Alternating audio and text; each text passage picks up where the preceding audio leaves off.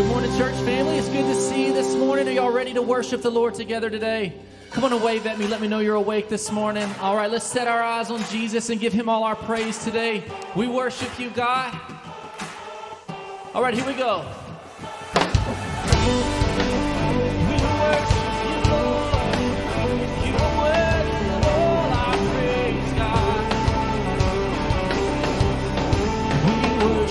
God who was, we worship the God who is, we worship the God who evermore will be.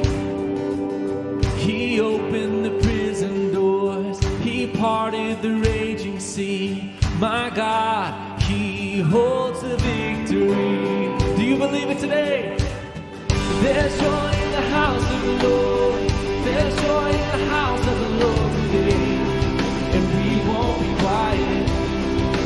Shout out your praise, there's joy in the house of the Lord. Our God is surely in this place, and we won't be quiet. We shout out your praise.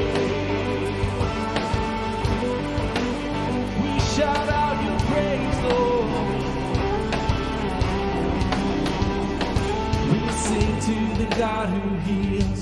We sing to the God who saves. We sing to the God who always makes a way. Cause he hung upon that cross and he rose up from the grave. My God is still rolling stones away. There's joy in the house of the Lord. There's joy in the house of the Lord today. And we won't be quiet. Shout out your praise, there's joy in the house of the Lord. Our God is surely in this place, and we won't be quiet. We shout out your praise, yes we do, Lord. Cause we were the beggars, but now we're royalty. And we were the prisoners, but now we're running free. We are forgiven. Accepted, redeemed by his grace. Let the house of the Lord sing praise. We were the beggars, now we're royalty. We were the prisoners, now we're running free. We are forgiven, accepted, we're redeemed by his grace. Let the house of the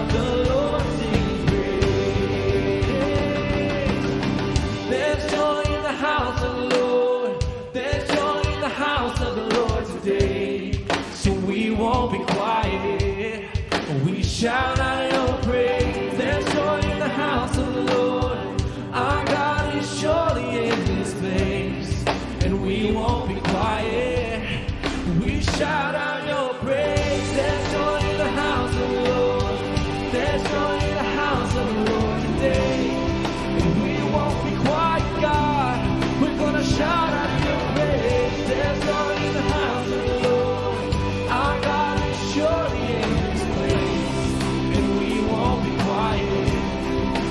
Shout out your praise. Shout out your praise. Oh,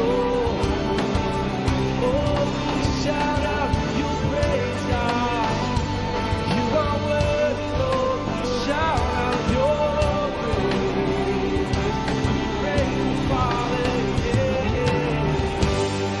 Come on, let's give God some praise in the house this morning. There's joy in the house of the Lord, amen. 1 Peter chapter 1, verse 8 says, you love him even though you have never seen him. Though you do not see him now, you trust him and you rejoice with a glorious, inexpressible joy. Come on, somebody say joy this morning. There's joy in the house of the Lord. You guys can be seated in God's presence. And we're just honored to worship together with our family this morning. And my name is Will Caesar. For those of you that I haven't got a chance to meet yet, I'm the youth pastor here. And we just want to say welcome. So if you're a first-time guest with us, maybe you're in person or watching online, we got a few things we want you to do. But before we get to that, Dothan First, can we welcome our first-time guest this morning? We just want to say welcome. I'm so glad that you're here, and you can text D1 text to 84576. You can scan the QR code on the screen. There's a number of things you can do. You can grab the Connect card from the seat pocket in front of you. Please, please, please fill that out with as much information as you don't mind us having. We would love to connect with you. And then at the end of service, you can take that Connect card, whether you filled it out in person or digitally, and meet us in our guest reception space. It's as you exit these doors to the left, it'll be marked guest reception. Our pastors and our leadership team would love to meet you. And so please bring that. We want to exchange it for a gift. But Dothan First, can we welcome our guests one more time? There are a number of things on that screen that you see. You can get connected, get prayer, sign up for life group, share your story, sign up for Grow Track. We just finished step 3 of Grow Track. We'll be starting that again sometime soon, so please sign up. We also have baptism, which we're going to celebrate one of those momentarily, and we love life change. Somebody say life change. We're so excited about what God is doing, and the first thing I want to tell you about is something special for all the ladies happening in October. It's our Awaken Sisterhood Conference. Ladies, make some noise in the house this morning. We're excited for y'all, and again, we want to just take a moment for some of you because you need to scan that QR code. Again, it says $45 to get your ticket. That's October 6th through the end of the 7th, and please sign up. And maybe there's some ladies in your life, some aunts, some moms, some grandmoms, some ladies that you came in contact with throughout the city. They need to come to an event like this because we're believing not just for the ladies of this Wiregrass area to be awakened, but we're believing for our city to be awakened, and we want to have an opportunity to pour into you through Pastor Michelle's vision. So please sign up for that October 6th and 7th. Awaken Sisterhood Conference is going to be a great weekend. Another thing we want to remind you of is Feed Dothan Food Pantry Restock. As you exit today, you'll see a table out in the main lobby. It says food pantry list, the things that we need, some non-perishable items. If you don't mind grabbing one of those as you exit today and just helping us continue to serve this city, we feed families every single week. And this is another way that you can partner with us in evangelizing our city. So please do that. Also, this Wednesday, we have something for the whole family here at church. We have something every Wednesday for the entire family, from Kids First and nursery, boys ministry, girls ministry, to youth first. We would love for you to be here. But for brotherhood and sisterhood, this Wednesday they're having a front porch hangout right up under the porch area. And as you exit our main lobby, you're going to have a time of fun, food, and fellowship. So please come, invite somebody to be with you. There's nothing better than inviting somebody to church and say, guess what? We're going to feed you too. So please, this Wednesday, invite somebody to come. And then last but certainly not least, our kids and our youth students are getting ready for summer camp, and we're so excited about what God is doing in this house in the next generation. So if you would like to partner with us in one of those ways, maybe sponsoring a kid, helping with transportation, or any things that we need for Kids First or Youth First, I encourage you to see Pastors Natalie or Lindsay. They can help give you more instructions, more details, permission slips, all those things. Pastor Josh and I would both admit that our wives help us run the ministries that we oversee. So please see them, and we're excited about what God is doing. Can y'all give God some praise in the house this morning? Man. And as you're doing that, again, we mentioned that we're taking next steps, faithful next steps of scriptural obedience and baptism. And Pastor Michelle is baptizing one of our family members today. So can you give it up for her as we get ready to do that? Good morning. Everybody hear me okay? I'm on my tippy toes. All right. Praise God. Thank you, church family, for joining with us this morning as we continue to worship through baptism. You know, Jesus tells us in the gospel to go to all the nations, making disciples, baptizing them in the name of the Father, the Son, and the Holy Spirit. And so what baptism symbolizes is the sins, dying to our sins and raising up to life again, and as it illustrates Christ's death, burial, and resurrection. And this morning, I have the honor of baptizing Miss Madison Beckworth. Can you give it up for her this morning? As I've had the privilege of getting to know her, and part of her story, I have to tell it really, really quickly. But about a year and 3 months ago, her and her husband reminded me this morning they were kind of tricked in coming to church here. And I say tricked because her husband's aunt is Rhonda Corley, and she said, all I want for my birthday is for you guys to come to church with me. And so the Holy Spirit got a hold of them that day, and they have been committed ever since to the Lord and just diving in small groups. And she has been a part of my freedom group for the last 12 weeks, and so I've gotten to know her and her story. And she has one that she wasn't raised in church and didn't know a lot about the Lord. And so I have just been so proud of the hunger of how she is pursuing him. And it hasn't always been that easy for you, Madison, but I love that you are just so I'm not going to give up. I know the Lord has a plan for my life and my husband, and your commitment to him has just so blessed me. From getting a Bible to getting involved in these groups and wanting to know more about the Holy Spirit. And so I am just honored to be able to baptize you this morning. And so I have two questions for you as we do this. One is, do you love the Lord Jesus Christ with all of your heart? She said, I do. And do you promise to serve him for the rest of your life? She said, I do. Amen. Amen. Can y'all give her a hand? Yes. Upon your profession of the Lord Jesus Christ and your commitment to serve him the rest of your life, I baptize you now in the name of the Father, the Son, and the Holy Spirit. Amen. Yeah. Don't you love it? I love it. I love it. God is doing so many great things, and I encourage you, if you've never been baptized before, it's the next best step after salvation. It's a command of the Lord Jesus Christ. He gave us this beautiful opportunity to celebrate and declare his lordship over our lives in a very public way. And I'm so proud of what God is doing in this church and in the lives of the believers here at Dothan First. And listen, I take it a step further. We're going to be celebrating a whole lot of things today. But today is a special celebration because we're going to launch some of our students out into the mission field for a brief missions trip. And we're so proud of them. They're going to be headed to Honduras. They're going to be taking the time out of their summer schedule and out of their busyness to pull away and go to Honduras to minister in the schools. They'll be ministering at one of our local churches that we've been supporting for many, many years. This church has been supporting that church in Honduras. And also the orphanage there. It's going to be a powerful time. And I'm going to invite them to the stage. Pastor Will is going to be leading them and some of our team. Come on up. Can you give it up as they come up here? Yeah. So proud of all of you. And I know that you can see that some of them are going to be ministering in a drama in just a few minutes. So. But I'm so proud of each one of you, and you're a gift to this church. You're a gift to the body of Christ. And so you going is not just an extension of the Lord's hand from Dothan to each one of those that are in Honduras that you're going to minister to, but you're also an extension of us personally, that you as representatives go on behalf of all of us to give the love of Jesus Christ to them. So every hug you give, every high five, every handshake, every gospel track, every time you minister the word of God, you're ministering on behalf of all of us. And thank you for going, your willingness to go. Many of them sacrificed saving money, saving birthday gifts and Christmas gifts to be able to afford to go.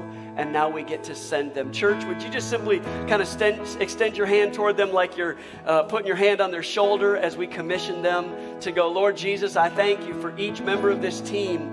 And Lord, as they prepare to go, I pray your anointing would go before them. Lord, Holy Spirit, blaze a trail for them so that as they do the work of the ministry, they would represent you. Lord, keep them safe and protected.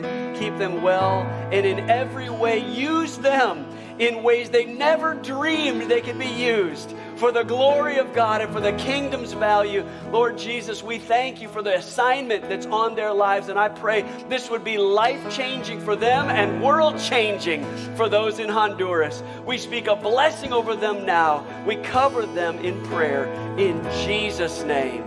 Amen. Amen. Amen. God bless you as you're seated. Give it up one more time for them. We love you guys.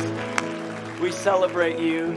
And, as it relates to missions, one of the most significant things that we can do is we can pray, we can give, and we can go.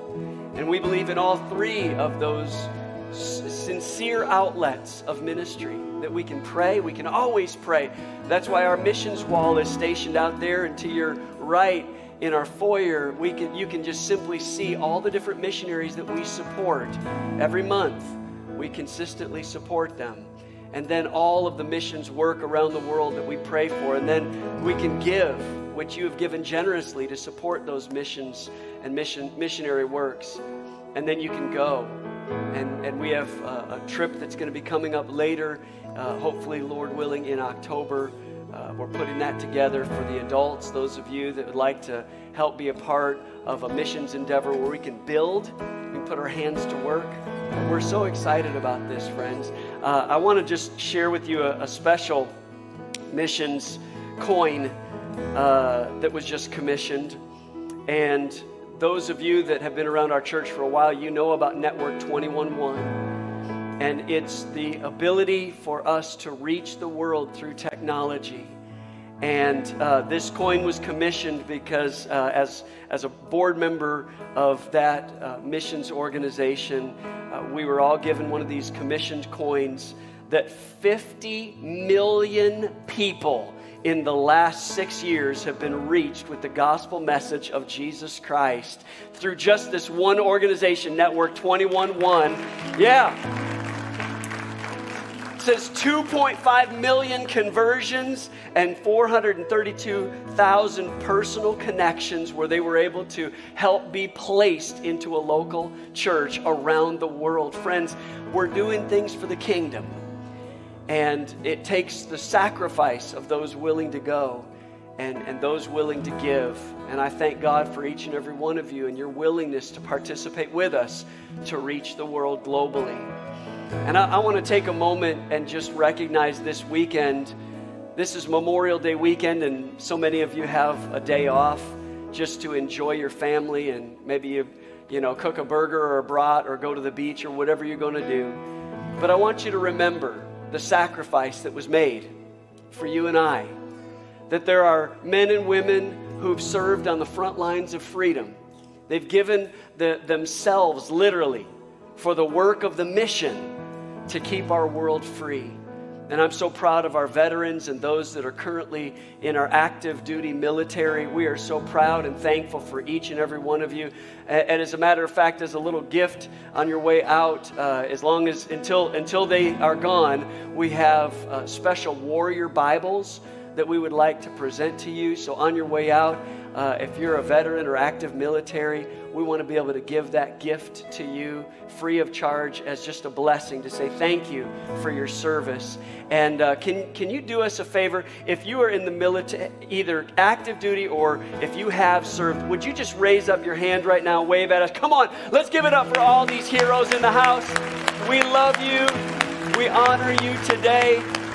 We thank God for you. Thank you for your service. And would you now turn your attention to the screens as we honor these military veterans?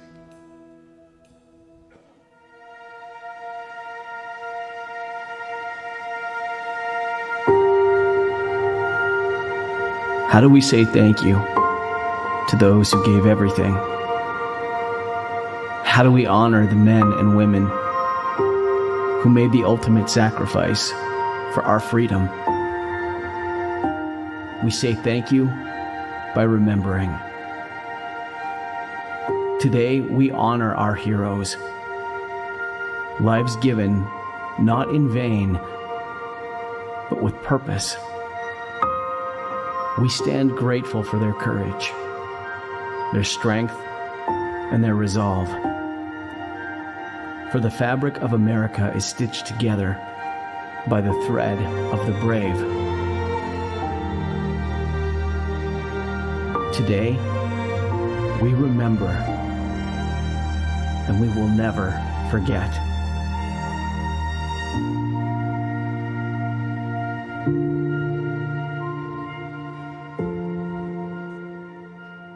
Amen. One more time, can we give it up for all of those who have served, given their lives for our freedom? Well, today, friends, as we do the work of the ministry, we have the opportunity where we get to give. And this time in our service really is more than just a chance for people to invest into eternity. But for us, the way we see it is it's truly worship to God. And you can see the 5 ways to give. They're up there on the screens and available for you.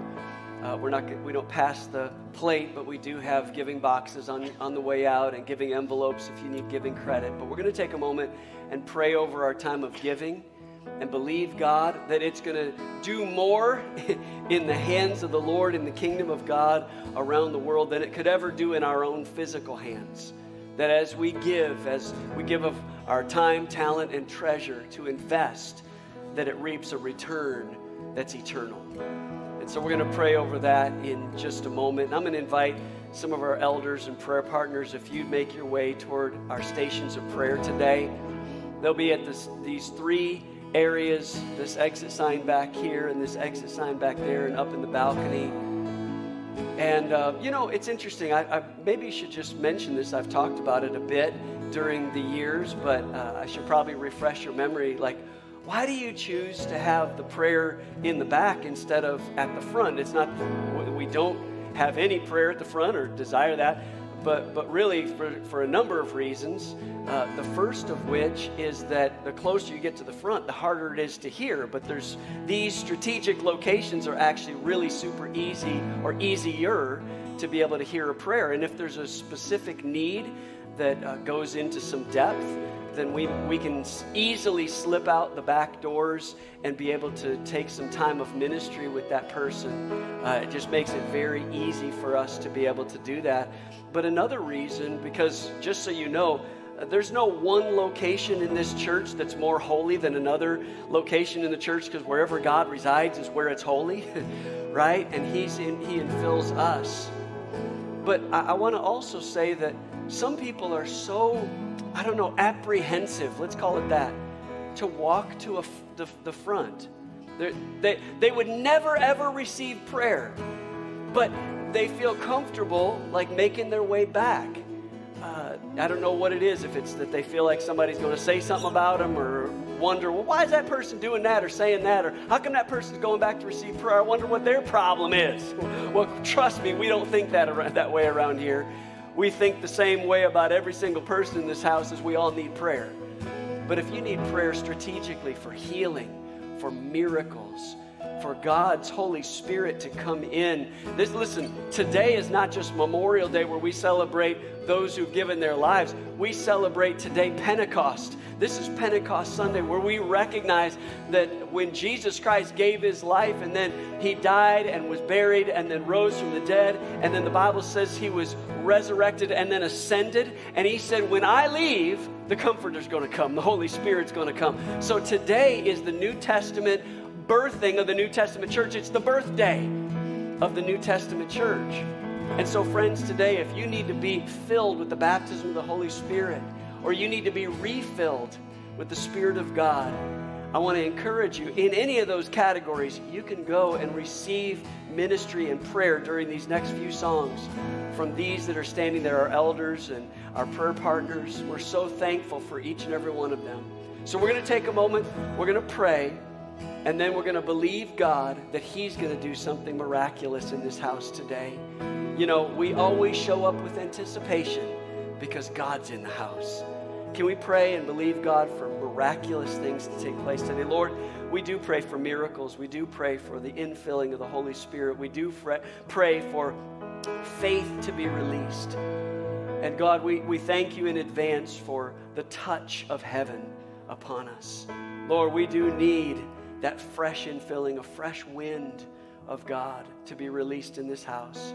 And God, I thank you for the time that we get to give unto you of God, your tithes and our offerings. And Lord, that is worship unto you. And we take full advantage of the partnership we get with you. But today we also celebrate in the inauguration of a New Testament church being released with your Holy Spirit's presence and power. And we thank you for that. God, I speak a blessing over these, your people, in Jesus' name. Amen. Amen. Can you stand up with us? Let's worship the Lord together and slip out from where you're at. If you want prayer for any of those reasons, go receive prayer right now.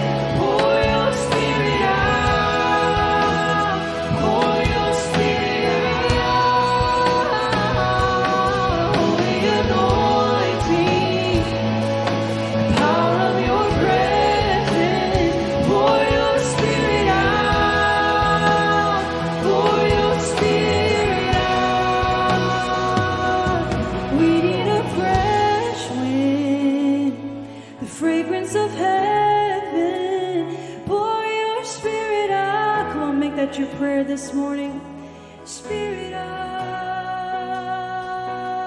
a holy anointing,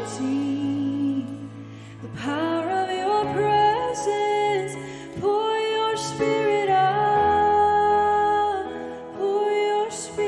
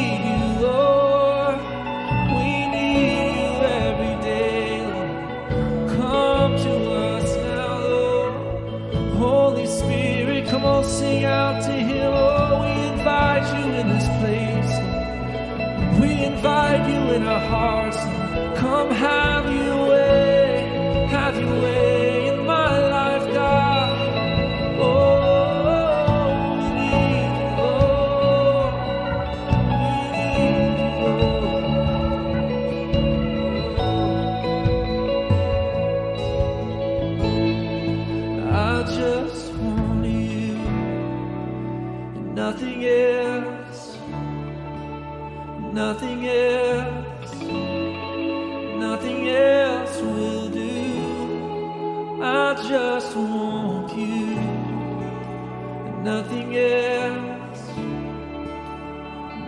else.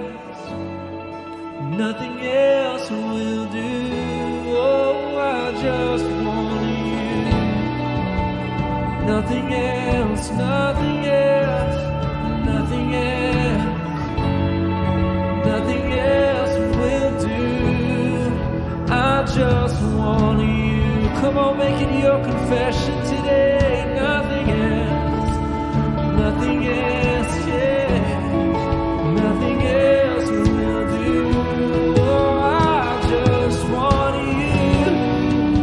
Nothing else, nothing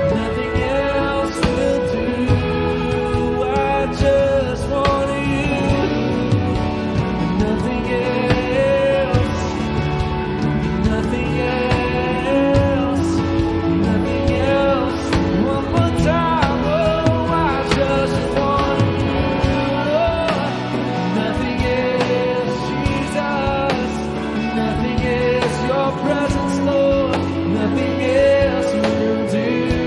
do.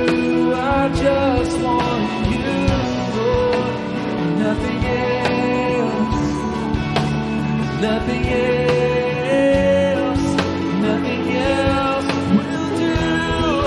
I'm caught up in your presence. I just want to sit here at your feet. Lord, I'm caught up in this holy moment. I never want to leave. God. Oh, I'm not here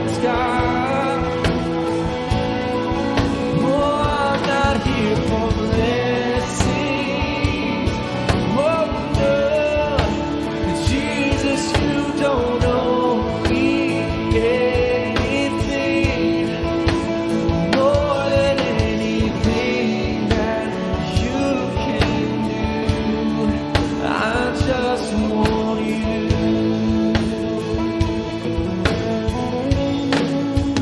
Just want you and nothing else, nothing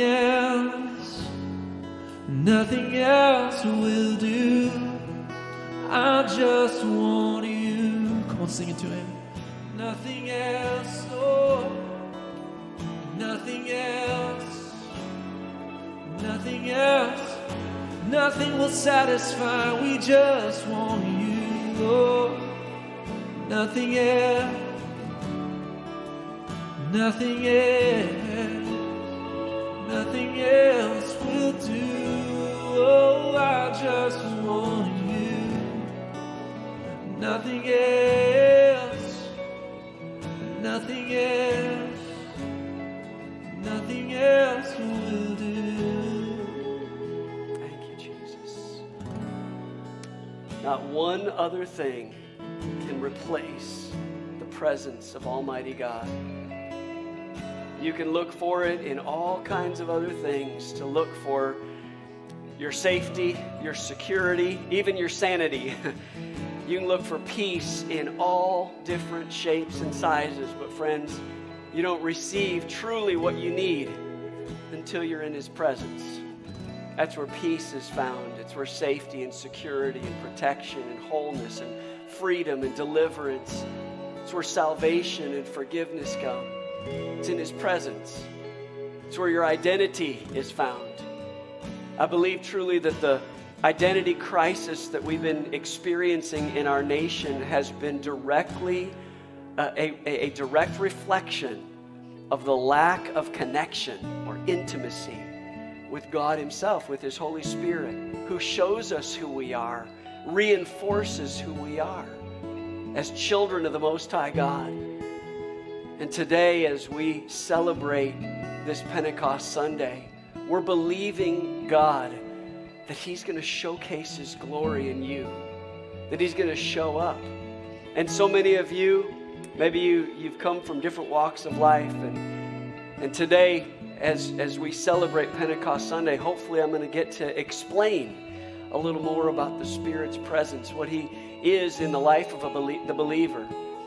But at this time, I'm going to invite some of our youth who have human video prepared. They're going to come and prepare themselves. And so many of those disciples, seeing Jesus dying on a cross, thought that was the end. This is it. It's finished. They heard Jesus say, "It's finished." But we all know as believers that it was not the end. Friends, it was only the beginning. Those disciples were then filled with the Spirit, and they literally sacrificed their own lives for the sake of the gospel message to be released. And if salvation is the beginning of our, that salvation comes from his death and resurrection, then we can see the birthing of the New Testament church was at Pentecost.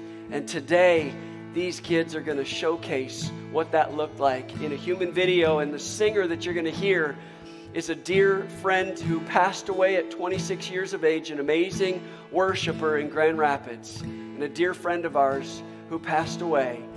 But as she sang that worship song, I believe you're going to hear the resounding sound of heaven, the Spirit at work. Would you go ahead and be seated and turn your attention to the screen, or to these who are leading us today.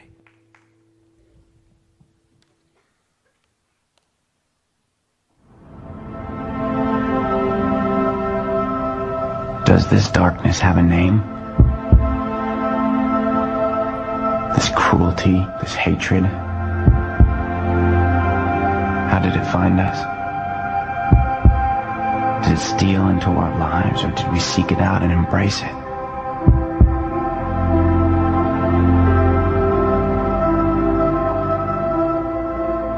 What happened to us? That we now send our children into the world like we send young men to war, hoping for their safe return, but knowing that some will be lost along the way. When did we lose our way? Consumed by the shadows, swallowed whole by the darkness. Does this darkness have a name?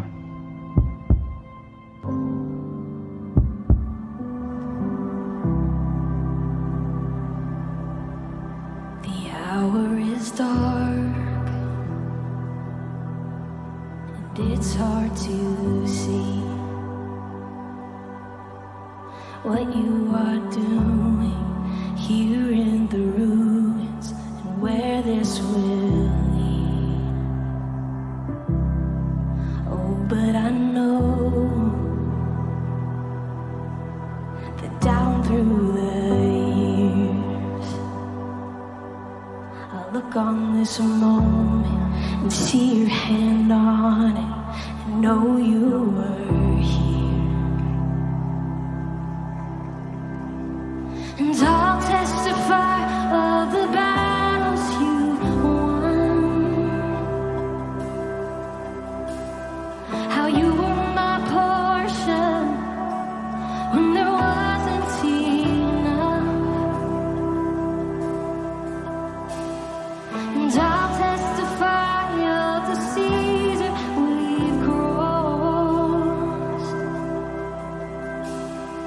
waters you parted.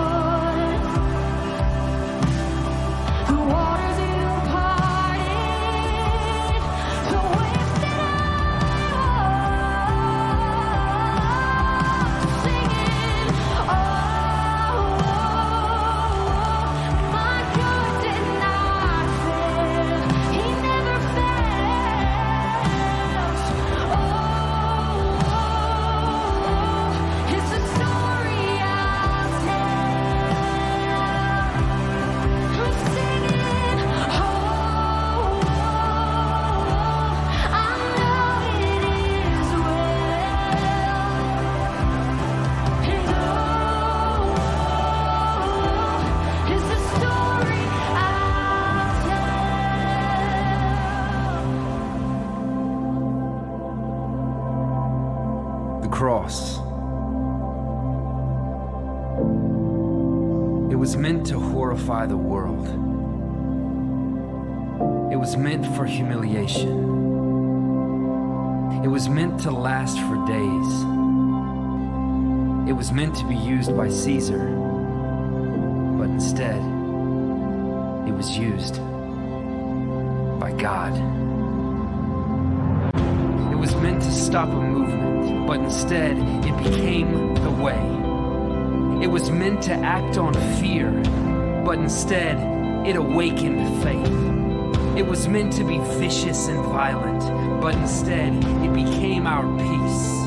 It was meant to uproot hope, but instead it became the seed. It was meant to put down Jesus, but instead it set up his resurrection. It was meant to jeer and mock him, but instead it was his glory. It was meant to erase a chapter, but instead it became the story. It was meant to hold up convicts, but instead it raised up a king. It was meant to be appalling, nailing hands and feet to wood. It was meant to be used for evil, but instead it was used for good. The cross. It was meant to signal death, but instead it's a sign of living. It was meant to be the end, but instead, it's our beginning.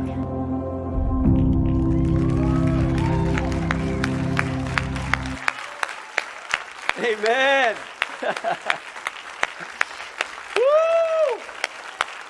Powerful. Wow.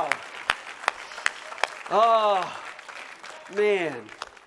Man, oh man, what a powerful, powerful word. Friends, I pray that you get the understanding. The birthing of the New Testament church was birthed by men and women just like us that were simply submitted to God's lordship and to the power and the presence of the Holy Spirit. And so today, as we listen in to the biblical mandate for each one of us. Today, I hope you get something that as you walk out of this room today, you say, not only was it good to be in the house of the Lord, but that you received from the Lord today. Can you grab your copy of God's Word? And if you have a Bible in your tablet PC or your cell phone, you can open that up to the YouVersion app of the Bible today. But go ahead and take your copy of God's Word. Say this with me. Say, I am what God's Word says I am. I can do what God's Word said I can do.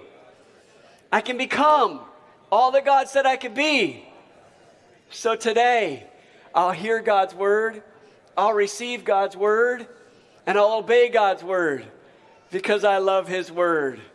Now just look at your neighbor and say, neighbor, it's Memorial Day and Pentecost Sunday. We got a bunch of celebration going on here today. Come on.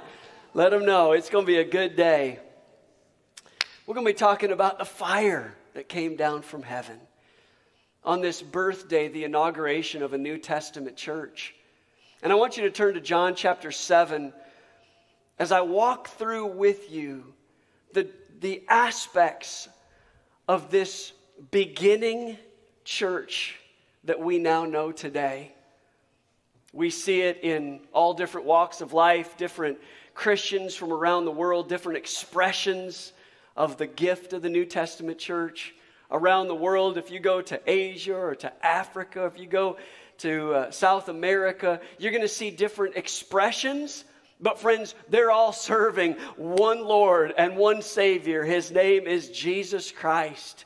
The Bible says if he's lifted up, all will be drawn to him. And so today, as we celebrate that, you need to understand even the denominations that you might think divide us actually remind us. It's unique personalities. It may be distinctive doctrine. But friends, if you agree on the power of the living God that came to earth Jesus Christ, virgin born, lived a sinless life, died on a cross for our sins, rose again on the third day, gave us new life. Then he promised us a Holy Spirit that when he, Jesus, ascended, then Holy Spirit would then descend as a gift to the New Testament church.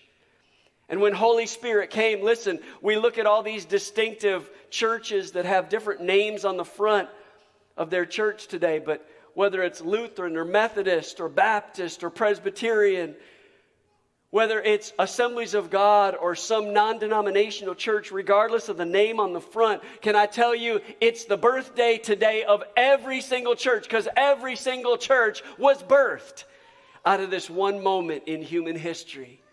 So let's look at it in John chapter 7. Here it is, John chapter 7, verses 37 through 39. On the last and greatest day of the festival, Jesus stood and said in a loud voice, "Let anyone who is thirsty come to me and drink."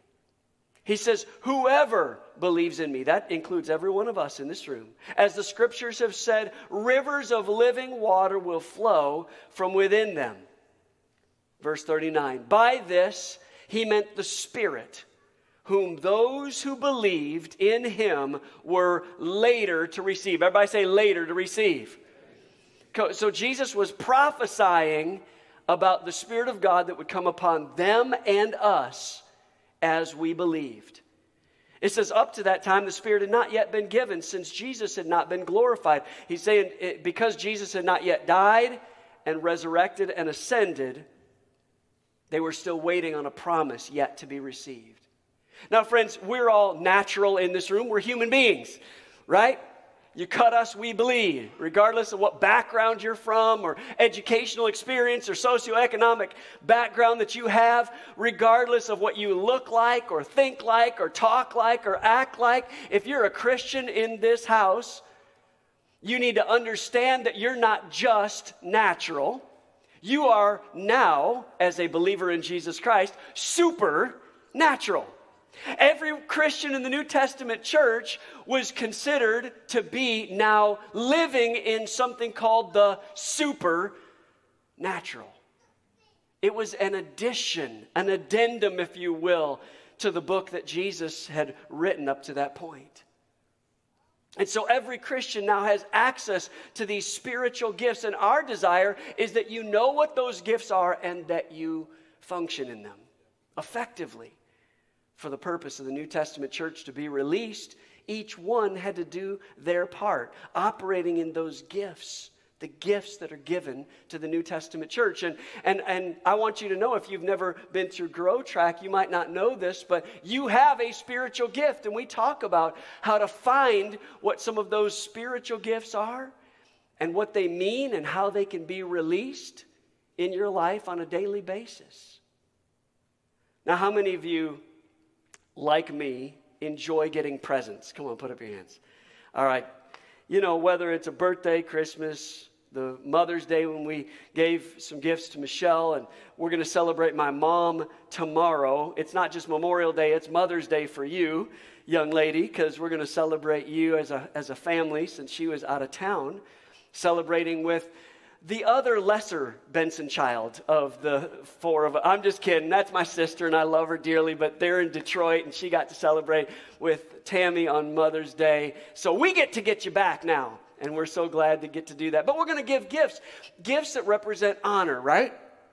We enjoy gifts. But how many understand if I give a gift tomorrow to my mother, as sweet and wonderful and awesome as she is, and I give her this wonderful, beautiful gift, and it's all wrapped up, and it's got a nice little bow on it, and I say, "Here you go, Mom. We thought of you, and here's what we want to give to you as a special gift." And she goes, "Oh, thank you." And she sets it aside and never unwraps the gift. How many understand that gift that doesn't get unwrapped never gets used?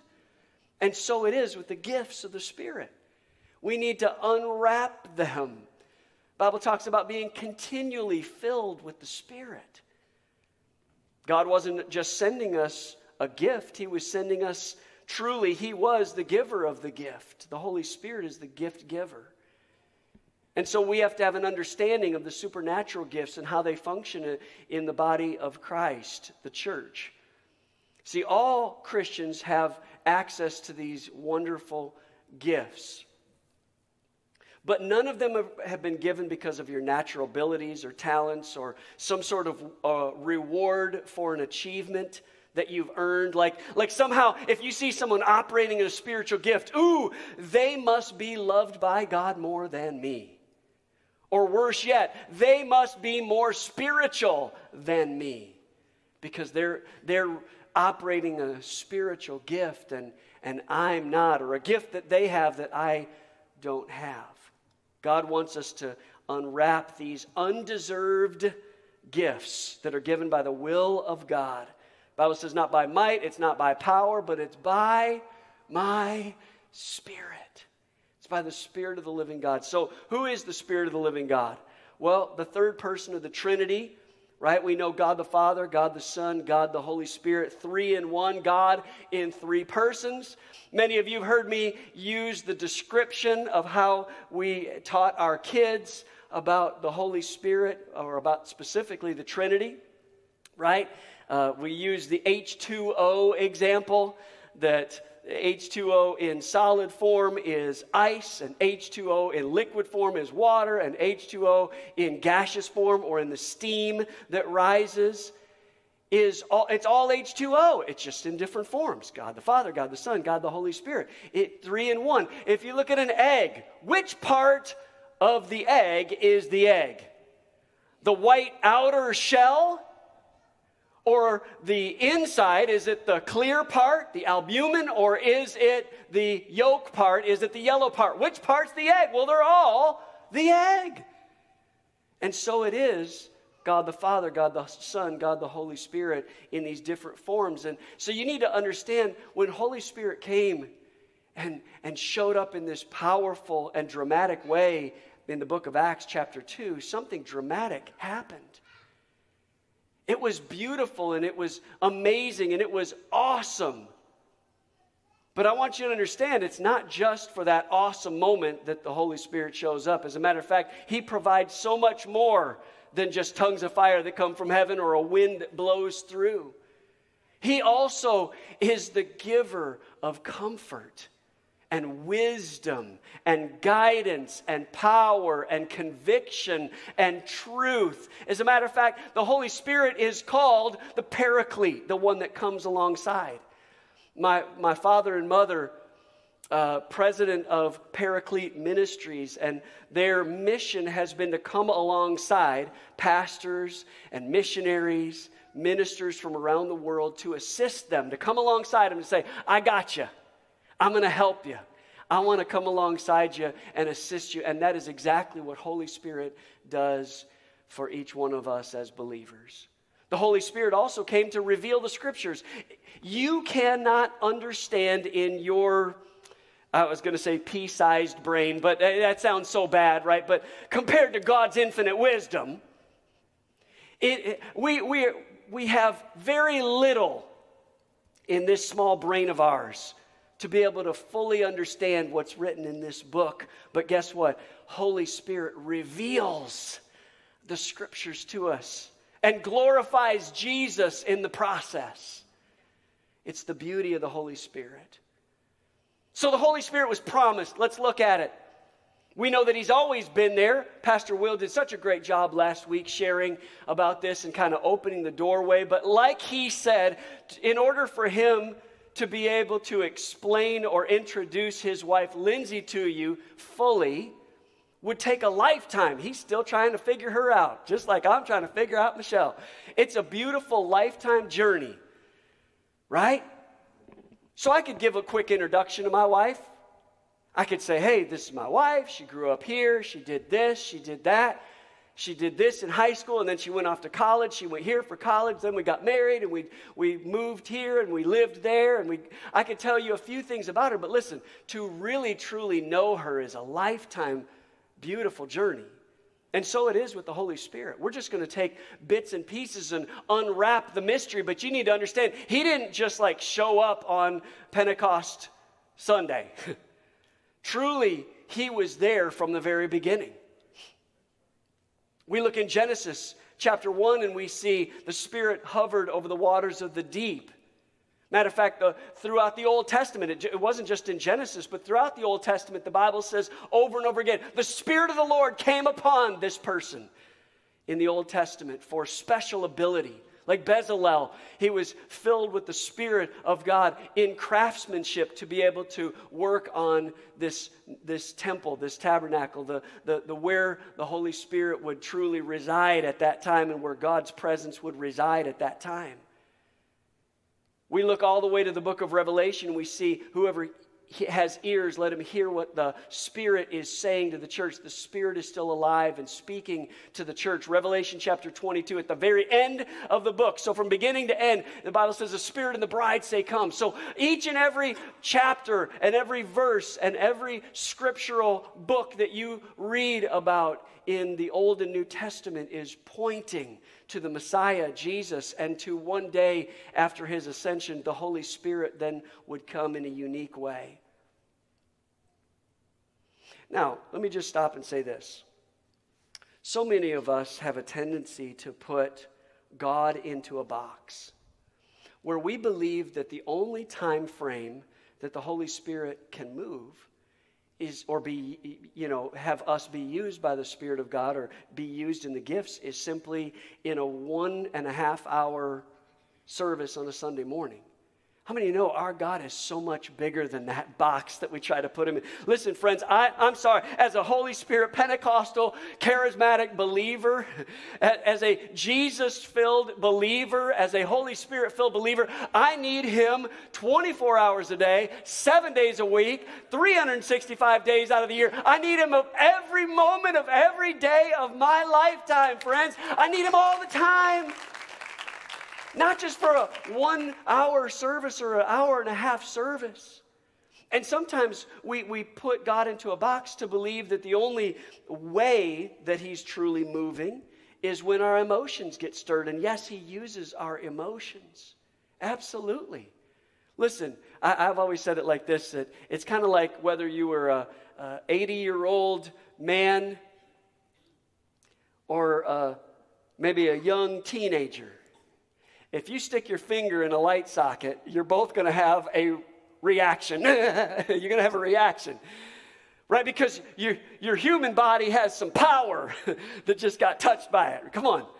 So truly, yes, there is a natural response to a supernatural God, right?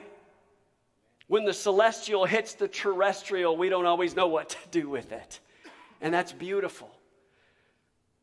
But friends, I really want you to get this. This is so important that we not box God in when it comes to being used by him on a daily basis, letting his Spirit use us. How about things like the gift of discernment that needs to be used, listen, every day of your life, especially if you have teenagers. Come on, somebody. Or in business. Listen, I don't know how you function as a Spirit-filled believer, but I have to say, there have been so many times where I've been in a business meeting or a business decision, and I've needed Holy Spirit's wisdom, Holy Spirit's guidance, Holy Spirit's direction, Holy Spirit discernment. These are all gifts that can be in operation every moment of every day of our lives. But he was promised in a unique way to these believers. And here it is in Joel chapter 2, verse 28 in the Old Testament. The prophet Joel says, I'll pour out my Spirit, God says, on all people. Your sons and daughters will prophesy, your old men will dream dreams, your young men will see visions. And then now flash forward into the New Testament, John chapter 1, verse 33. John the Baptist is talking about Jesus, and it says, the man on whom you see the Spirit come down and remain is the one who will baptize with the Holy Spirit, talking about Jesus. Then later in Mark chapter 1, verse 8, John the Baptist says, I baptize with water, just like we saw today, the baptism in water. But then he says, but Jesus, or he, will baptize you with the Holy Spirit. Now let's flash forward through Jesus' ministry. All right, John chapter 16, verse 7. I'm going to give you a lot of scripture. I'm going to give it quickly. But it's there for review in the notes if you want it. You just go on the YouVersion app and you can download that and get access to all of these scriptures. But Jesus himself says, unless I go away, talking about him dying, being resurrected, and then ascending, he says, unless I go away, the advocate, the counselor, will not come to you. In other words, what he's saying is, I was with you, but I'm giving you the Holy Spirit who will reside in you. I was with you, but he'll be in you. Think about it like this. God in human form, Jesus, was on the earth walking around the streets of Jerusalem. But the fact is, he wasn't in Jerusalem and in Dothan at the very same time. But now, through his Holy Spirit that resides in each and every Christian and every believer, now he is everywhere. He's everywhere and in each of us, guiding us and directing us and leading us. So here it is now, Acts chapter 1. This is the last words of Jesus before he ascended, or some of the last words. It says, on this occasion, while he, Jesus, was eating with them, he gave this command. Do not leave Jerusalem, but wait for the gift. Everybody say the gift. Wait for the gift my Father promised, which you have heard me speak about. For John baptized with water, but in a few days you'll be baptized with the Holy Spirit. Now let's skip down to verse 8 to see what the Holy Spirit baptism was really for. He says, now, but you'll receive power when the Holy Spirit comes upon you, and you will be, what's the reason that he gives here? You will be my what? My witnesses in Jerusalem, in Judea, in Samaria, to the ends of the earth. As a matter of fact, friends, this is one of the reasons as you drive into this building, or drive into this house today, you notice that our sign says Dothan First. And it comes directly from this particular passage of Scripture, where it's our mandate, it's our calling, that we could reach out to the uttermost parts of the earth, and we're supposed to, according to the Scriptures. But the Bible said that first in Jerusalem, and then in Judea and Samaria, and then to the uttermost parts. So he's starting where they live, right there. So Jerusalem would be like Dothan and Wiregrass. We got to reach the people of our city. It's our job. It's our mandate. It's our post on the wall to, along with other churches in this city, to reach our city with the love of Jesus Christ. But then he says in Judea and Samaria, which would be similar to our state of Alabama. We need to reach the state. How many know we need to reach the state of Alabama with the love of Jesus Christ? That's why we plant churches and we assist in church planting around this region. And then he went so far as to say Samaria and then to the uttermost. So he's talking about to the United States and to all around the world in our context. But what we go back to is we say, God, if you're going to move anywhere in the whole wide world, let your Spirit move in Dothan first. God, if we're going to reach anybody in the whole wide world, help us to reach Dothan first.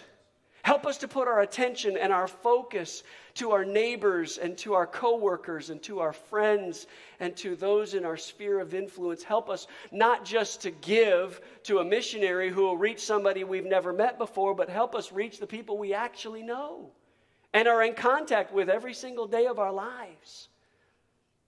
He says, you'll be my witnesses. And then after this, he was taken up before their very eyes, and a cloud hid him from their sight. And the Bible then talks about this amazing moment when the Holy Spirit was sent. Acts chapter 2. Let's look at it together. Acts chapter 2, starting at verse 1. When the day of Pentecost came, they were all together in one place. Suddenly, a sound like the blowing and violent wind came from heaven, filled the whole house where they were sitting. They saw what seemed to be tongues of fire that separated and came to rest on each of them.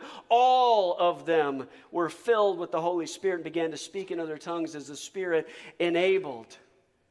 So what happened after that engaging moment with the Holy Spirit, this beautiful inauguration? Well, first of all, the Bible says they were filled with the baptism or the overflow of the Holy Spirit. The Bible says that tongues of fire rested on them and they were able to speak in other tongues, an unknown language, a heavenly language, or even uniquely an earthly language. I'll explain that in just a minute.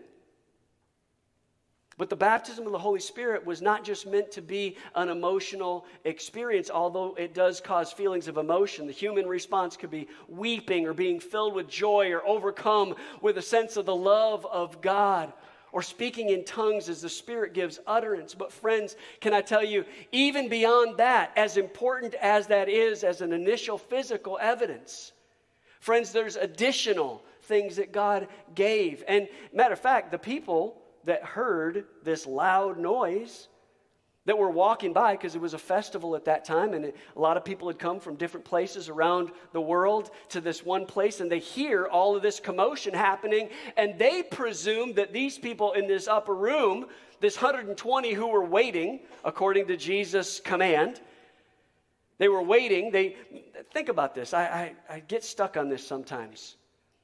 Jesus was with them for like 3.5 years, day in and day out, every single moment of every single day, talking with them, walking with them, teaching them how to pray, showing them how to, like the miracles that were being performed, showing them all these wonderful things, and somehow that wasn't enough to establish a New Testament church. That proves that all the systems in the world, as important as it can be to a local church to have systems, the church is not built on systems, it's built on the Spirit of Almighty God. It has to be. Churches die with systems, but they live with Spirit impartation. So here they are, being obedient, waiting in the upper room. This 120 that saw him ascend now are waiting, and they're filled now with the Spirit. Other people think they're drunk. It's something weird and crazy. And now they go from thinking they're crazy to listening a little closer, and they hear from all different types, all walks of life, from Mesopotamia and all these different places. They hear in their own language, people of God worshiping God in their language. So it wasn't just a heavenly language, it was also now an earthly language where they were able to speak to people who didn't speak the language of Jerusalem, if you will, which is awesome. Some commentators and theologians argue about whether or not the people were given the gift of speaking in that unique language from Mesopotamia, let's say, or if the hearer was filled and heard. But regardless of what your theological belief is, Holy Spirit showed up and God moved. But then they went from the heavenly language to an earthly language to be able to be a witness, because the Bible says they began to speak boldly. Acts chapter 2, let's skip down to verse 15. Here's the reaction where Peter spoke boldly. And the Bible says 3,000 were saved. Acts chapter 2, verse 15. These men are not drunk as you suppose. It's only 9 a.m. No, this is that which was spoken by the prophet Joel in the last days. I read it a moment ago. God says, I'll pour out my Spirit on all people. Your sons and daughters will prophesy. Your young men will see visions. Your old men will dream dreams. Let's stop right there and say this. Friends, this was transformational in this culture. This culture was a male-driven society.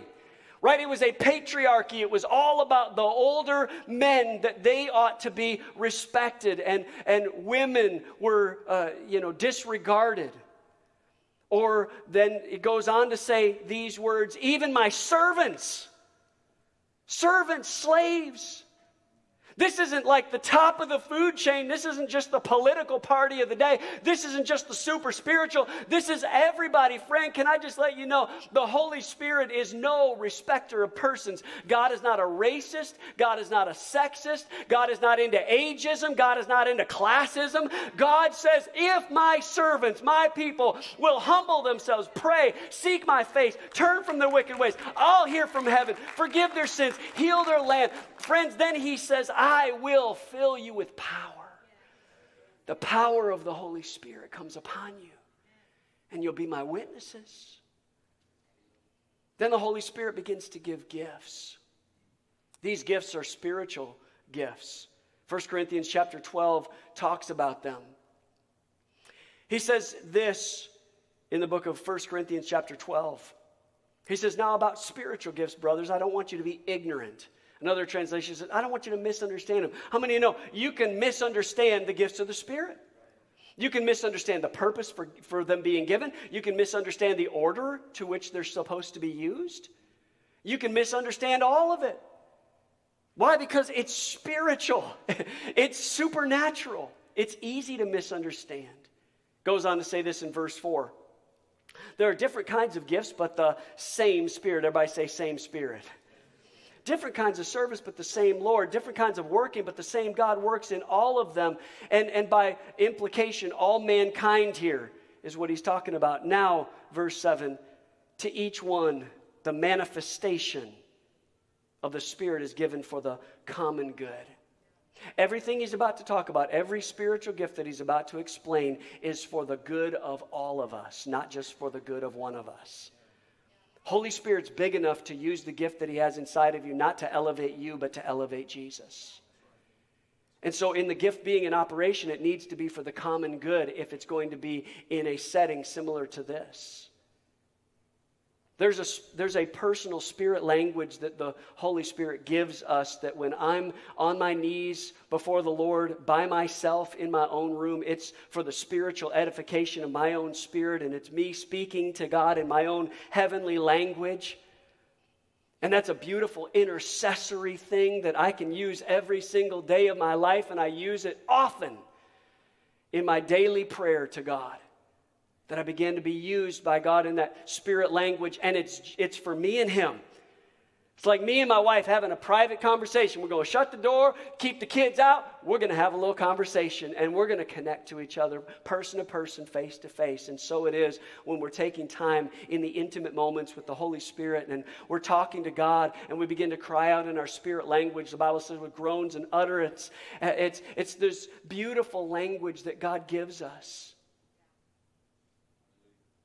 But then it goes beyond that if we're going to be using the gifts in some sort of corporate time, and we're not sure how many were in that First Corinthian, in that church in Corinth, and how often they would meet in a big gathering, but there seems to be enough indication in the questions that the Corinthian church had that Paul was addressing in 1 Corinthians chapter 12 and 1 Corinthians 14, that they were clearly meeting house to house. Bible says that they were taking meals together. They were eating meals together. It doesn't seem to indicate it was a Colosseum scenario, right? So here's what's happening now. They're being used by God for the common good. Verse 8 of 1 Corinthians chapter 12. To one, there's given through the Spirit the message of wisdom. To another, the message of knowledge by means of the same Spirit. To another, faith. And this is, by the way, not just the faith that's given to all believers, right? We've all been given a measure of faith to believe in the Lord Jesus Christ. But this is a gift of faith that's given, a supernatural gift of faith. It says, by the same Spirit. To another, gifts of healing by that one Spirit. To another, miraculous powers. To another, prophecy. To another, distinguishing between spirits. To another, speaking in different kinds of tongues. And still another, the interpretation of tongues. Now that, again, is a different than the baptism of the Holy Spirit where we're using that prayer language. Now this is for a time where there's some kind of corporate connection. And it goes on to say this, all these are the work of the one and same Spirit. He gives them to each one just as he determines. Another translation says, he alone determines which gift a person should use. Now, I need to tell you, this list that's in 1 Corinthians is a great list. It's an awesome list of the spiritual gifts, but it is not a comprehensive list of all of them. As a matter of fact, according to the Greek construction of these words, you could put the words etc., etc., etc. after this because there are many more gifts that are outlined in Scripture. According to the Bible, all spiritual gifts are for all believers, and they are for today. Now we can see in Romans chapter 12 and Ephesians chapter 4 a few more of the spiritual gifts and the ministry gifts that are outlined. Let me quickly bring you through them. It says verse 6 of Romans chapter 12. We have different gifts. Look at your neighbor and say, you got a different gift than me. Just go ahead and let them know, you got a different gift than me. We have different gifts according to the grace or the charismata, when the Holy Spirit comes down and graces us with this gift. He says, according to the grace given to us, if a man's gift is prophesying, let him use it in proportion to his faith. If it's serving, let him serve. If it's teaching, let him teach. If it's encouraging, let him encourage. If it's contributing to the needs of others, let him give generously. If it's leadership, let him govern diligently. If it's showing mercy, let him do it cheerfully. In other words, do it and do it right. do it in order. Do it decently and in order. If you're going to use the gift, use it at the time that's right. As a matter of fact, as you were walking through the doors, most church leadership statistics say that a person that's brand new to the church makes a decision of whether or not they're going to come back to a second service or a second time, a second Sunday, within the first 7 minutes of walking into, of pulling into the parking lot. That means the parking team, the first impressions team, the ushers, greeters, the children's ministry workers. All of these people are the ones that truly preach the gospel message for someone to want to come back to this church. And guess what? Not just them, but you. Each and every one of you. How you treat people when they walk into the doors helps determine whether they will return or not. It's not, listen, they don't make a decision by how awesome the worship time is from the music or how awesome the preaching is. They often make their decision based on the gifts in operation in that church and the fruit that exists in that church. The gift in operation, the gift of hospitality, for example, is often used by some of these. I love the ministry team that you all have helped assign here at this church for first impressions, because such unique personality types. Some of them are super sanguine. I mean, they would say hi to a parakeet. Like, they're just so sweet and nice and kind. Like, they say hi to everybody and everything. And, woo, hey, how's it going? Good to see you. Well, hey, that's good. They're just that type of person. And then there's other people that are more shy and reserved, but God just kind of fills them up to overflowing to be used in that gift of hospitality. It's good to know you don't just have to operate in your natural gifts when it comes to the divine, the divinely orchestrated gifts of the Spirit. Now, quickly in Ephesians chapter 4, man, I wish I could take like 12 hours today. I don't like to preach in segments. I like to preach like everything I got, but I ain't got the time. But I'm going to give a little bit more. Ephesians chapter 4, verses 11 and 12. This is now the ministry gifts. This is the fivefold ministries of the church. Verse 11 says that it's He, talking about God, who gives some to be apostles, some to be prophets, some to be evangelists, some to be pastors, some to be teachers.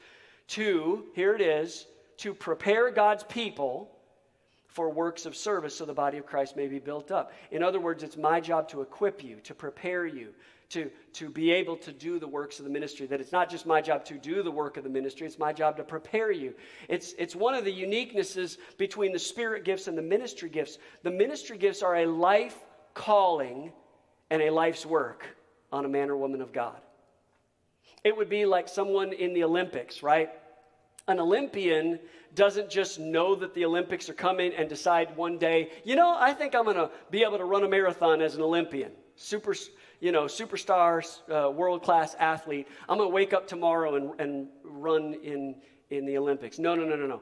They take every moment of every day, every second of every day. It's constantly upon them. The Olympics are coming. The Olympics are coming. I got to get ready. I'm going to eat right. I'm going to exercise. I'm going to train. I'm going to make sure I'm ready to do it. Every day, it never leaves them. They're an Olympian, and they cannot wait for that glorious day when they get to run on behalf of the United States of America or whatever, you know, country that they're representing. Well, so it is with the ministry gift. When God called me to full-time ministry, when God called Michelle to full-time ministry, let me tell you something, it never left us. Matter of fact, before we became your pastors at this church, let me tell you something, the call of God was on our life. We were serving and living out the call, right? So it's not like the title gives us the call. It's that the call gives us the title. Does that make sense? And it never leaves us. As a matter of fact, unlike other jobs around the country and around the world where people just work and they do their 9-to-5 thing and then they go home and then it's done. Friends, the ministry never leaves me. You all never leave me. You're in my bedroom at night, in my mind and in my prayers and in my thoughts. And when I wake up in the morning, you're in my thoughts and my prayers and on my mind. At night, I have visions and dreams and times where, let me tell you something, you can't get out of my mind. Y'all got rent space right here in my heart. Why? Because I'm called to be one of the fivefold ministry gifts. As a matter of fact, that we've been in that ministry gift almost 30 years now, and then in full-time pastoral ministry for about 28 years. And the board of this church, as loving and kind and generous as they are to help guide us and lead us, said, you know what? Pastors around the country, right around this time, take a break. It's called a sabbatical. You need to take one because every pastor needs one. And we started to talk about that. And so we're going to tell you and explain to you what that'll look like. Some pastors, it's like from a month to 6 months. Ain't gonna be no 6 months for me. I promise you that. I can't stay away from you that long. But maybe the lowest number, the 30 days one, is where we'll land over the summer months. And this pulpit will be filled by godly leaders who are going to carry the torch in ministry. And there's going to be amazing leadership that's already established and ready to take the reins in this short absence of ours. But that time, my encouragement would be for you to pray for your pastors. We don't ask often for it, but we need it all the time. And I'll ask you, the board didn't say it because we're on some sort of disciplinary action or some craziness like that. It's just a refreshing after almost 30 years of solid ministry. And we're asking the Lord to showcase his glory in these times. And we'd ask for your prayer as well. But we'll talk more about that. A ministry gift. So our whole life centers around being a pastor. So in this case, the person is the gift. Slap a bow on my wife's head, she's your gift. Slap a bow on my head, I'm your gift. Pastor Will, Lindsay, slap a bow on their heads, you are their gift. That's the ministry call. But these spiritual gifts that we're talking about, and if the worship team would come as we close out, are brief, dramatic manifestations that happen for a moment and then are finished. And let me just stop and say this. Some of you have misunderstood, and some people have even become embittered and chosen never to show back up at a church because the spiritual gift and the person using the spiritual gift did not, their character and integrity did not line up with the spiritual gift. It's very hard to understand that because you see somebody speak in tongues and then all of a sudden they're acting like a jerk out at Publix. And you're like, what is happening? You got somebody that's giving a word of prophecy or exhortation and all of a sudden you see them flipping somebody off while you're driving down Ross Clark Circle and you're like, what's going on? It's because, listen, let me make it so simple. It's because the Spirit is holy. The vessel is not. The Spirit is holy. He is always holy. And when he uses those gifts, and I'm not talking about when somebody uses a gift and they're just trying to be elevated by, their flesh being elevated and seen and heard. I'm talking about legit gifts that God can give to each and every one of us. And us as imperfect vessels, these jars of clay that the Bible talks about, that God uses and chooses to use our imperfections. I jokingly used this, but I think it's a good analogy. In Numbers chapter 22, verse 22, there's this example, and it's only one time in Scripture, and it's really weird, so I'm going to, why close on something weird? Anyway, it's Balaam, who was a prophet, being used by God, and he was paid off to begin to go and prophesy the wrong thing. He was going to try to use all of the clout that God had given him and the position, the elevated position that God had given him to speak against the people of God. He was going to misuse and misrepresent God, which, by the way, that's one of the 10 commandments. Don't take the Lord's name in vain. That's not just a cuss word where the cuss word flows out of your mouth. That's bad enough. But when you misrepresent God's name, his character, and his nature to other people as a follower of Jesus Christ, right, as a Christian, you misrepresent the name of God, that's taking God's name in vain.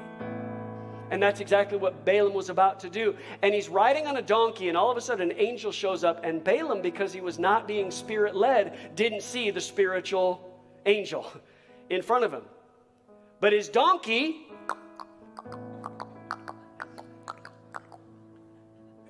that was a pretty good analogy right there. You saw. I was riding. Anyway, all of a sudden, his donkey moves to one side because he sees this angel right in front of him.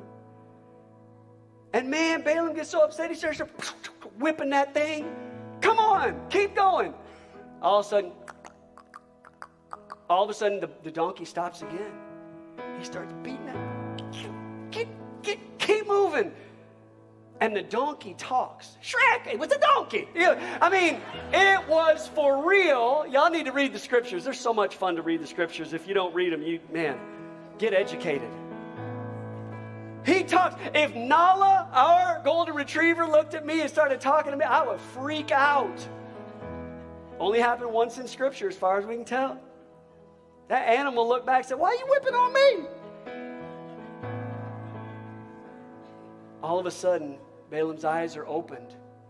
Think. The Spirit of God came upon a donkey to talk. He was a donkey before the Spirit came upon him. He was a donkey after the Spirit of the Lord came upon him. And so it is with us impure vessels. Selah.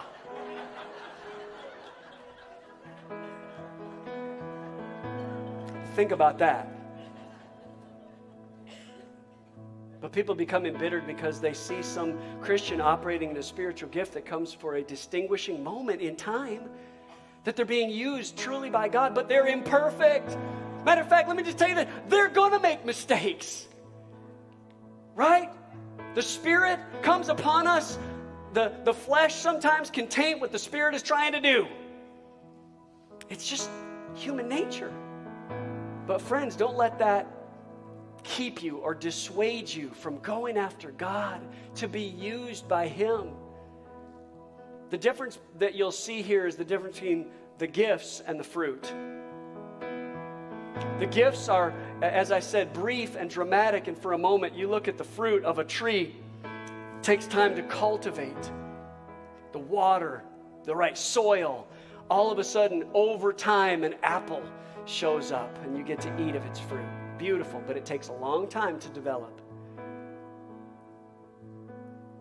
It's different than maybe over here, the gift that's being used in a moment that's dramatic. It's kind of like a Christmas tree that's put up and you put ornaments on them. The bulb just, boop, it shows up and it's there. We put it on there for a little bit of time and then we take it back down. And when we put it on there, everybody goes, boo, hoo, hoo, ah, that is beautiful. That is awesome. That is amazing. That tree looks so good. The gift looks so good on you. But then you take the bulb down, and the tree is still a tree. Matter of fact, sometimes it's a dead one. You got to drag it out and put it by the road. That's the Christmas tree, not analogies of you. Don't do that to anybody. You see the difference between the fruit and the gifts? God gives the gifts, or He divinely gives the gifts to us imperfect vessels, but it's our job, listen, to then nurture the character, to put time into the development of our character to represent God well. That's truly when you find the intimacy of the Holy Spirit. That's where the fruit comes. Love, joy, peace, patience, kindness, goodness, faithfulness, gentleness, self-control. Let's pray that we might receive. Everybody in this room, I want you to just ask the Lord right now, fill me with your Spirit. Just in your own way, in your own words, just, Lord, fill me with your Spirit right now. Holy Spirit, come. Fill this place with your presence. Fill us with your power. Fill us with your Holy Spirit. Spirit of the living God, come and make your way into these earthly vessels, these human vessels. God, fill us. For some, Lord, fill us for the very first time. Fill us to overflowing. Let that initial moment of Holy Spirit baptism come upon us. Like all of those New Testament believers that were in the 120 in the upper room, fill us to overflowing. Then, Lord, fill us with your gifts. Refill us over and over again. Fill us up and fill us up and fill us up. Just like the disciples were continually filled, so too, Lord Jesus, we need to be continually filled. Fill us up, Lord. Fill us up. While heads are bowed and eyes are closed, there may be some in this room or online watching. You'd say, Mark, I don't have that personal experience with the Lord Jesus Christ. I've never made him Lord. That's the first step. Salvation and forgiveness and repentance, those are all first steps. That's makes the eternal difference. So if you're in this room and you say, Mark, I need Jesus to come into my life. I need to make him Lord of every area. Listen, I'm not here to embarrass you. It's not my heart to judge you. I simply want to invite you into this moment, this spiritual moment, to say yes to Jesus, to make him Lord of every area. Friends, if there's sin that's separating you from God, can I just tell you? You fall into the same category that every human being falls into. The Bible says we've all sinned and fallen short of the glory of God. But then the Bible also says that we now can receive forgiveness by his grace and mercy if we simply confess with our mouth Jesus is Lord and believe in our hearts God's raised him from the dead. The Bible said you'll be saved. Friend, I want you to be saved today.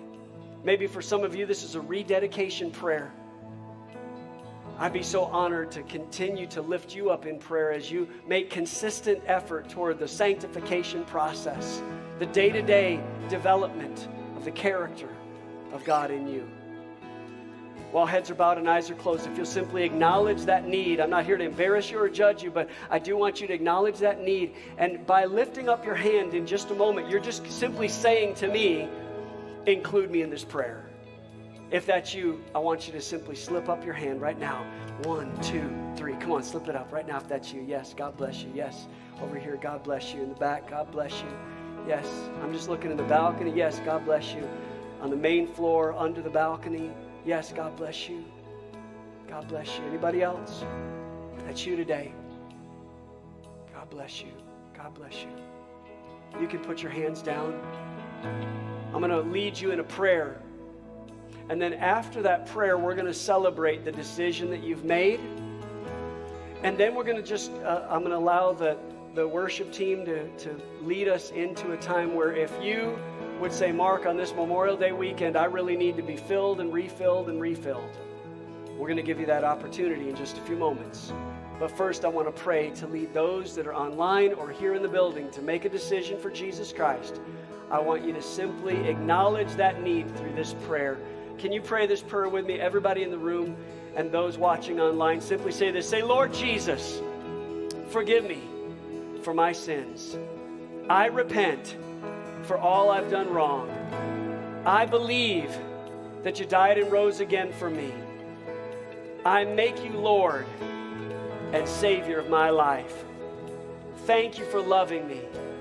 Thank you for changing me. I choose to trust you with every area of my life.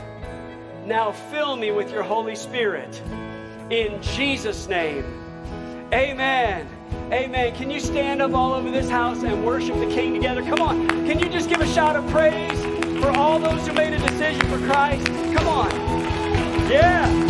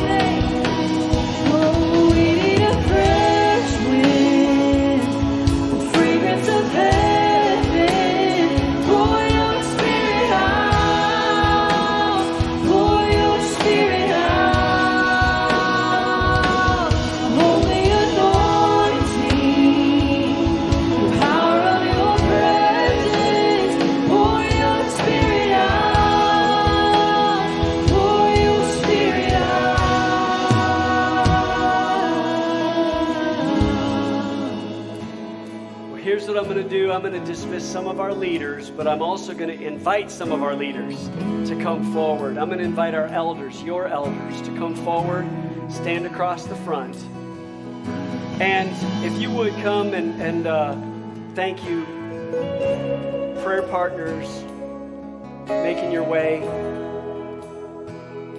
Matter of fact, I'm going to have you guys just all, if you would, just kind of slide down a little bit.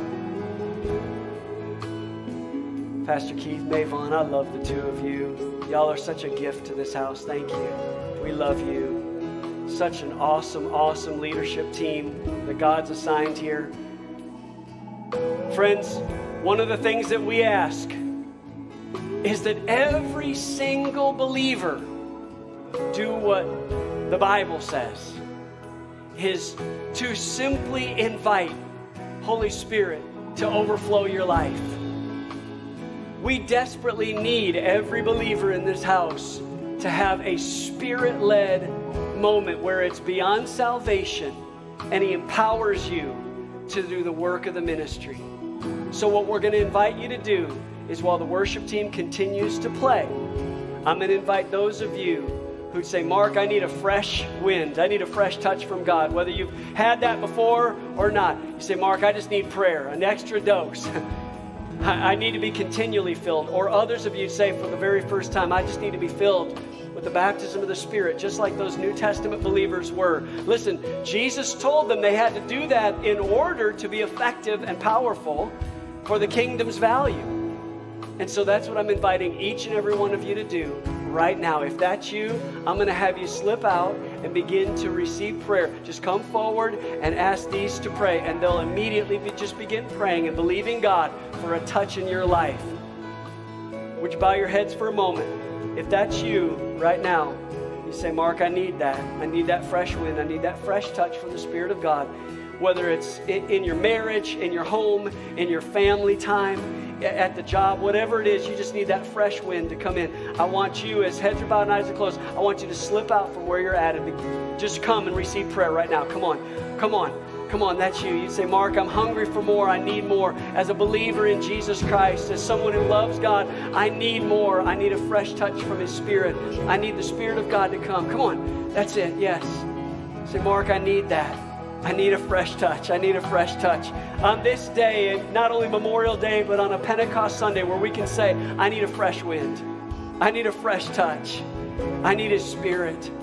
That's you today. Come on, if that's you. Lord Jesus, I pray for those who are making their way down and those who will continue to make their way down. And Lord, I thank You for a fresh wind.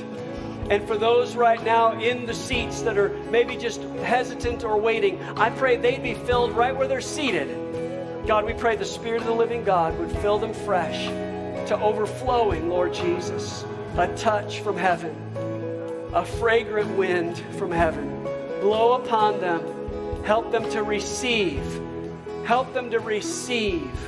Help them to receive in Jesus' name. A fresh anointing. A fresh touch.